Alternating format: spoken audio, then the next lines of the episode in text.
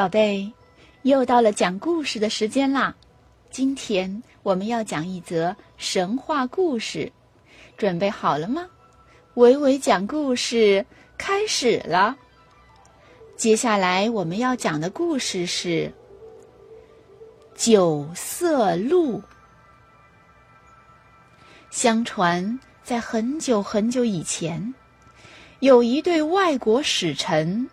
在来中国时，不小心迷路了。正在昏昏沉沉之间，哎，有一只美丽的九色鹿出现了。它帮助这对外国使臣们，很快来到了京城。使臣们向皇帝和皇后讲述了他们路上的奇遇。皇后听了，心想。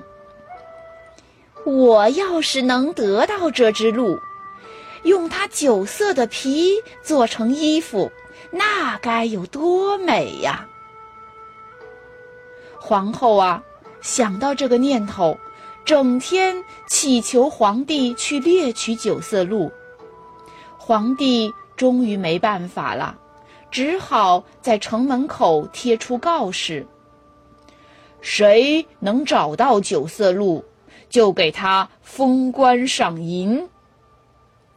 告示被一个老头接了去。原来呀，几天前这老头去深山采药，不小心掉进山崖下的深水潭了。是九色鹿救了他。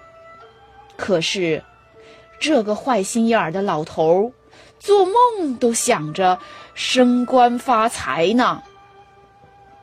他接了告示之后，领着几百个士兵找了一整天，却没有发现神鹿的影子。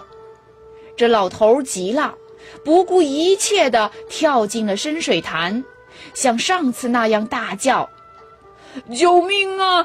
快快救救我呀！”